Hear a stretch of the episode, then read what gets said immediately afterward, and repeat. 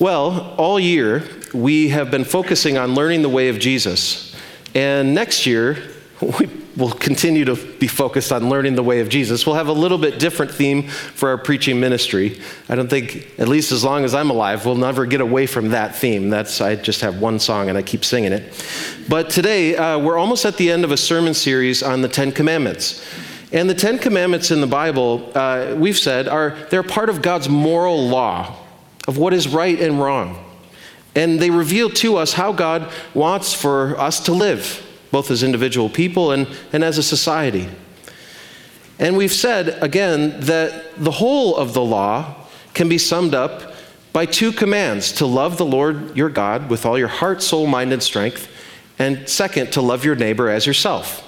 Jesus taught that all of the all of the law, including the 10 commandments, can be summed up as a law of love. Now, we've said this before, but it, it bears repeating that obedience to the law, learning the law, doing the law, is not the way of salvation. It is not the way to be saved. Remember that being a good person is not what makes you a Christian. Faith in the person and work of Jesus is what makes you a Christian. We are saved by the grace of God through faith in Jesus alone and not by our works, as good as they might be. However, once you're saved by grace, learning obedience to the, to the law, leading, uh, learning to do God's will, God's way, as we say, is the way of Jesus. This is the kind of life that God wants for us, his people. So today, we're considering the ninth command, which is you shall not give false testimony against your neighbor. And this command deals with being honest or telling the truth. Now, particularly in a court of law, but this is just one example of what God wants for all of our lives that we would think and speak and walk in accordance with the truth. And this is so needed today, probably now more than ever. Because there is a battle for the truth in so many areas and industries of life. I think of politics, I think of education, healthcare, finance, science, and of course, religion. We are encouraged by the world to create our own truth and then incessantly, constantly share it on social media. You can't just have beliefs and friends anymore. You have to be an influencer and an activist. You're constant promoting or marketing of yourself, of your truth. Now, as a result, truth has become personalized, relativized, distorted, and devalued. We are surrounded and sometimes barraged by claims of truth that go in every possible direction. And we know that all these claims can't be true. What even is truth? That's what Pontius Pilate asked.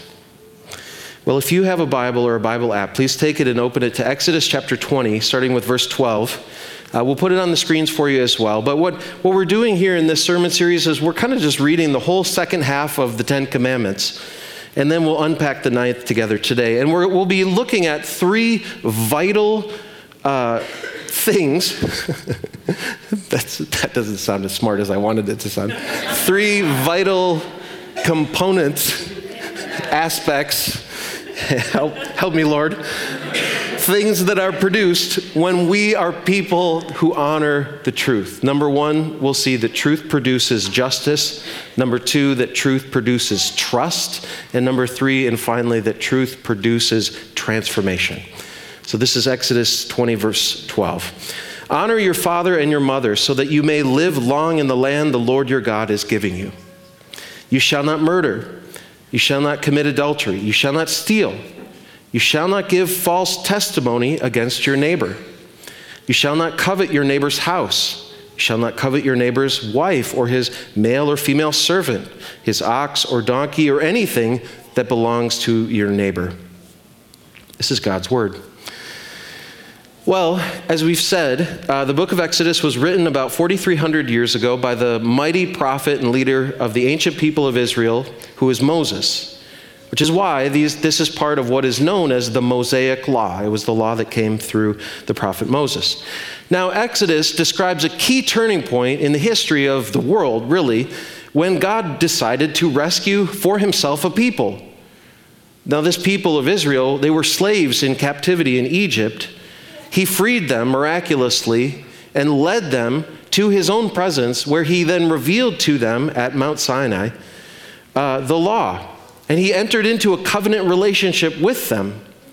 Now, the first four commands are focused on how we are to love God. They're more of a vertical uh, set of commands. And, and the remaining six are about how we are to love our neighbor as ourselves. And that's what, where we are today. Well, today we're focusing on the ninth command, which reads simply You shall not give false testimony against your neighbor. Now, this command prohibits or it outlaws lying about your neighbor or distorting or covering up the truth about them.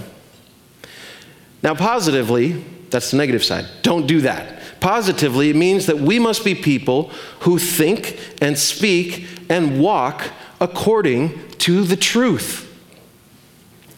Now, if we were people who actually did this, who actually lived like this, then possibly everything in our lives, right down to the thoughts and attitudes of our hearts, would change.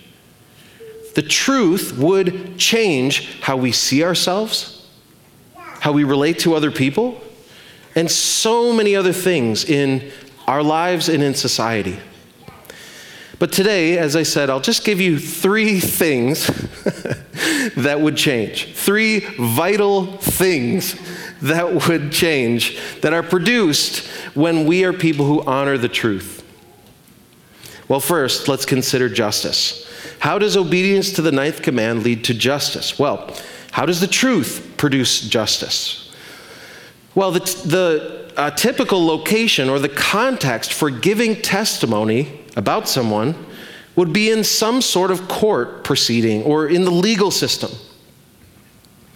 And to be sure, if our legal system is not based in the truth, then there can be no justice. The whole concept of justice is taking something that is wrong and making it right. But how would anyone know what's right and wrong without knowing what truly happened? Maybe between people or out in the world somewhere. Without the truth, any judgment rendered would be at best a guess and would be far too easily swayed by the normal things that influence people in this world by money by power by or be influenced. Those judgments could be influenced by something um, some other self-centered means of gain. Well this is why even to this day if you give testimony a testimony in court you'll swear an oath to god do you solemnly swear that you will tell the truth, the whole truth, and nothing but the truth? So help you God. I think it's just interesting that even in a, secular, largely secular society, we still understand that when dealing with the truth, God should probably be involved somehow, right? Well, who is God again? Look at Deuteronomy 34, 32, verse 4. He is the rock his works are perfect, and all his ways are just. A faithful God who does no wrong, upright and just is he. So, who is God? Our God is just and commands that justice be done. So, we, as creatures made in his image and likeness, must be people of integrity.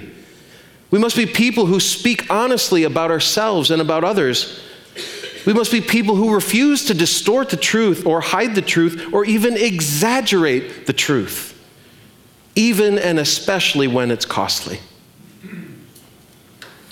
But if we are not, if we are committed to giving true testimony as opposed, as opposed to false testimony about our neighbor, then justice is possible. Good judgments can be given. True wrongs can truly be made right.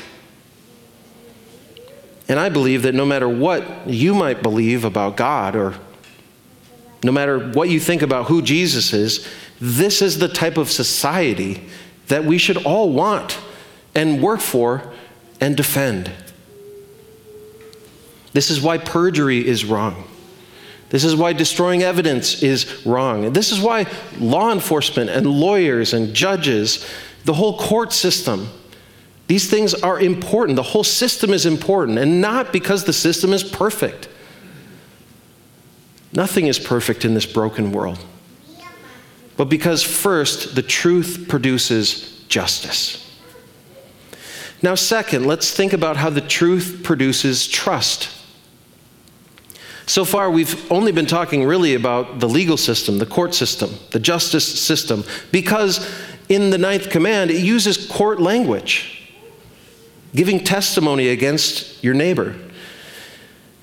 But is this, is, is the court system the only area of life where God cares about the truth? What about when people aren't in court? Surely God expects us to speak the truth wherever we might be, right? Well, the answer is yes, and it's made clear a little later in the Mosaic Law in Leviticus 19, verse 11, which says, Do not steal, do not lie, do not deceive one another. Now, notice that there are no qualifiers to these commands, no conditions. We're not to be people who only speak the truth when we're under oath, but in every part of life. Do not lie, do not deceive. And the reason is, one of the reasons is because God clearly cares about relationships. Remember, the whole law can be summed up, as we said, about learning to love God and love your neighbor or love people. Love God, love people. So, according to God, relationships matter more than anything. And healthy relationships, many of us know, some of us have learned the hard way. Healthy relationships are formed on a foundation of trust. Without trust, there can be no justice. Without truth, there can be no justice. But without truth, there can be no trust either. Let me ask you this Have you ever had someone tell a lie about you? Maybe it was a brother or sister. Those are commonly our first uh, frenemies in life. Maybe it was your spouse.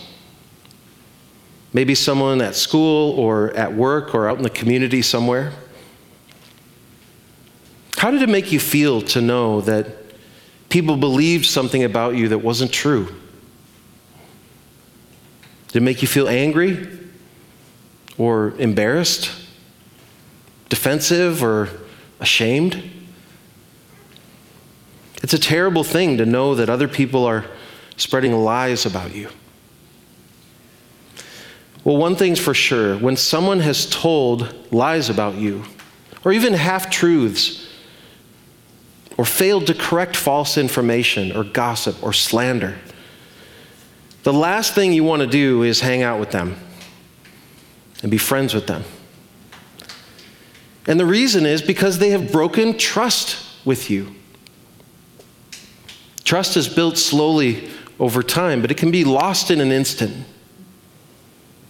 Again, we must be people of integrity, people who speak honestly about ourselves and about others. People who refuse to distort the truth or hide the truth or even exaggerate the truth, even and especially when it's costly. Jesus emphasized this when he taught about the swearing of oaths in the Sermon on the Mount. Now, we, we covered the Sermon on the Mount earlier this year under this theme of learning the way of Jesus. And so if you missed that, you can always go back and listen online if you'd like. But people in his day would make elaborate vows that supposedly had more or less of a requirement to tell the truth, depending on what you swore by. Now, this still kind of is part of our culture. Like if someone says, you know, I swear on my life, you might trust that mostly, what, 75% of the time? Someone says, I swear on the lives of my children. You're like, okay, that bumps you up to 90% maybe trust. I believe that mostly. Um, so, in, in the same way, in their day, depending on what you swore by, would make you more or less required to do what you said. These oaths would, could allow you to break your commitments if you wanted to without feeling that bad about it. Well, I didn't swear on the lives of my children. But Jesus said, his followers, he said that we shouldn't play games like this. Instead, we should be people who say what we mean and mean what we say. He taught, all of you need all you need to say is simply yes or no. Anything beyond this comes from the evil one. Now, speaking of the evil one, Jesus taught that the devil was a murderer from the beginning, not holding to the truth, for there is no truth in him. When he lies, he speaks his native language, for he is a liar and the father of lies.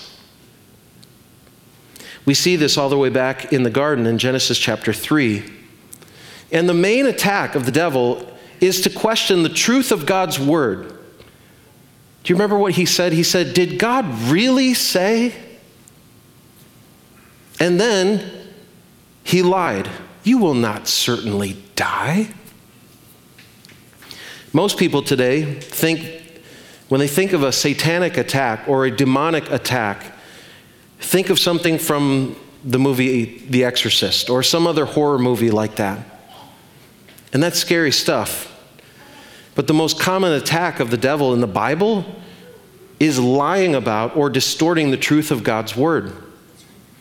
In the wilderness, when Jesus was tempted by Satan, Satan quoted the Bible at him, but he just twisted it enough that it was wrong. These are the devil's schemes because the devil knows that lies break relationships. In Genesis 3, acting on a lie was what brought sin into God's good and perfect world. It broke the relationship between people and God. In a friendship or in a business partnership or in a marriage, lies can destroy trust and cause great wounds and ultimately can break the relationship between people and people. This is why gossip is wrong. This is why slander is wrong. This is why even telling little white lies, even things that don't seem like they would matter at all, is wrong. The truth produces justice, but truth also produces and maintains trust. And trust is the foundation for every healthy, life giving relationship the type of relationships that we were created to experience and enjoy. Now, third and finally, truth produces transformation. Now, I certainly believe justice is important, and I obviously believe that trust in relationships is important, but this might be the most important point for those who are believers today. Now, again, I think it's just a good idea to tell the truth no matter what you believe about God because it's necessary for justice and it builds trust. This is how the world ought to work. Before the Christian, we believe that we have been bought with a price, that Jesus is our Lord and our Savior. We are no longer our own. And if we have been saved by Him and His life, death, and resurrection, then we will be sanctified by Him, by His Word and His Spirit as we learn His way.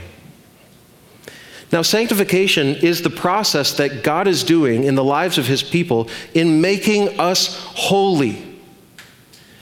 We're saved in an instant when we believe in Jesus and we trust in Him for our salvation, but we're made holy over the course of the whole rest of our lives. Some of us have just taken the first tiny step along the way of that journey. The end result will be that we, you and I, will be conformed into the likeness of Christ. The Apostle Paul wrote in his letter to the Philippians of his utter confidence that he, God, who began a good work in you, will carry it on to completion until the day of Christ Jesus. And this is a huge part of what it means to be a disciple. It means to be a follower or a learner of Jesus. As we learn his way, as we learn obedience to everything that He has commanded for us, it changes us. It changes everything. This is why our vision as a church is that the gospel of Jesus Christ will transform the people of the city, that is us, in every way. Life change is our main metric as a church. Now, of course, we want people to come to faith in Jesus, but we also want people to grow in their faith in Jesus and experience more and more of the love and the joy and the peace and the forgiveness and the freedom and so much more that is only possible through the presence and the power of God.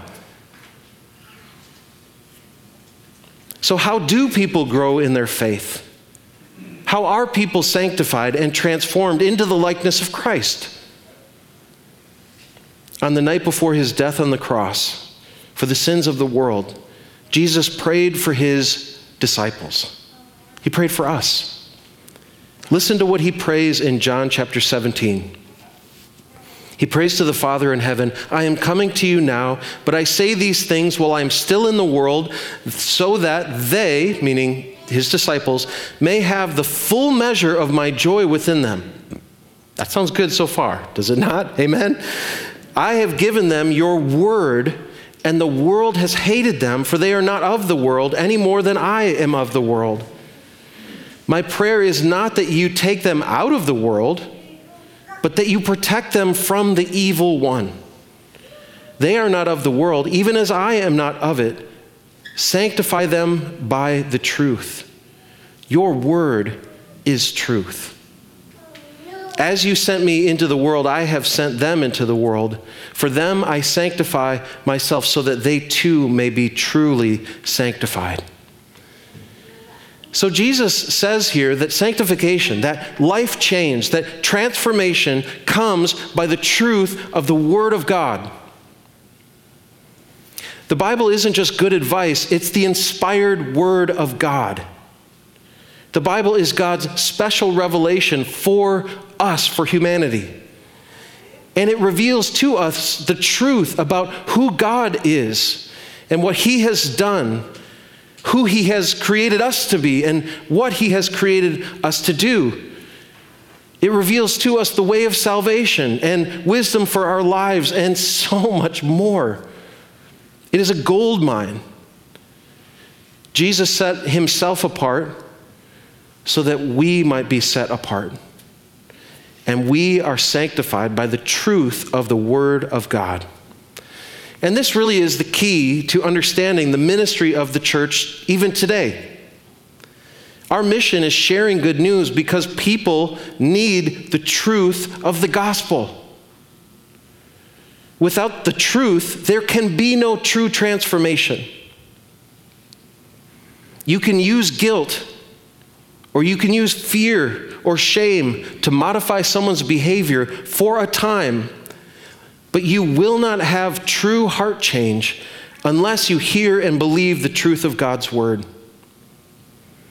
Now, this is why in Ephesians chapter 4, we're told that Christ has given different leadership roles in the church to equip and empower the church to do the work of the ministry. The work of the apostles and the prophets, of delivering the inspired word of God, is carried on today by the evangelists and the pastors and the teachers and all of the other leaders within the local church. Our responsibility is to preach or to teach the word and invite people to respond in faith and in obedience to the truth. The result of this gospel centered ministry of the whole church is seen in Ephesians chapter 4, starting with verse 12. Let's look at that. The result of this is that the body of Christ, that is us, the church, may be built up until we all reach unity in the faith in the knowledge of the Son of God and become mature, attaining the whole measure of the fullness of Christ.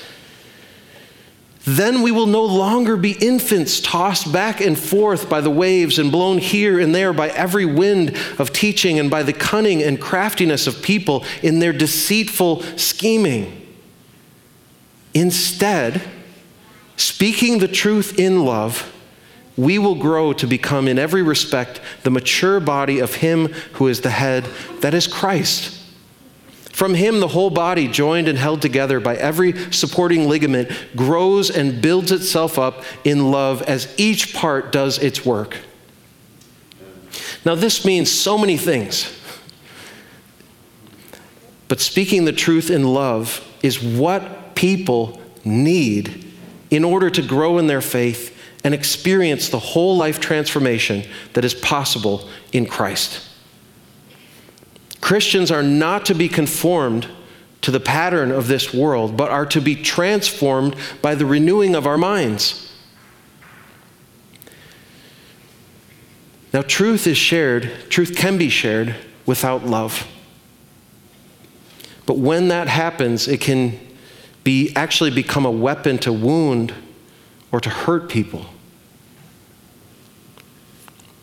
Perhaps a friend or maybe your spouse or someone close to you shared truth with you that wasn't a, a gentle and loving con- confrontation, but more of like whacking you across the face or punishing you. Love isn't love without truth, but truth without love doesn't minister to people and will not result in the whole life transformation that is possible in Jesus. Again, we must be people of integrity, people who speak honestly about ourselves and about others, people who refuse to distort the truth or hide the truth or even exaggerate the truth, even and especially when it's costly. Why? Because truth produces justice, truth produces trust, and truth produces transformation in the hearts and the minds and the lives of everyone who follows the way of Jesus. Now, as we close, I just want to share a little story about this and the importance of this, speaking the truth, even to yourself. Almost three years ago, we were in the midst of the COVID pandemic.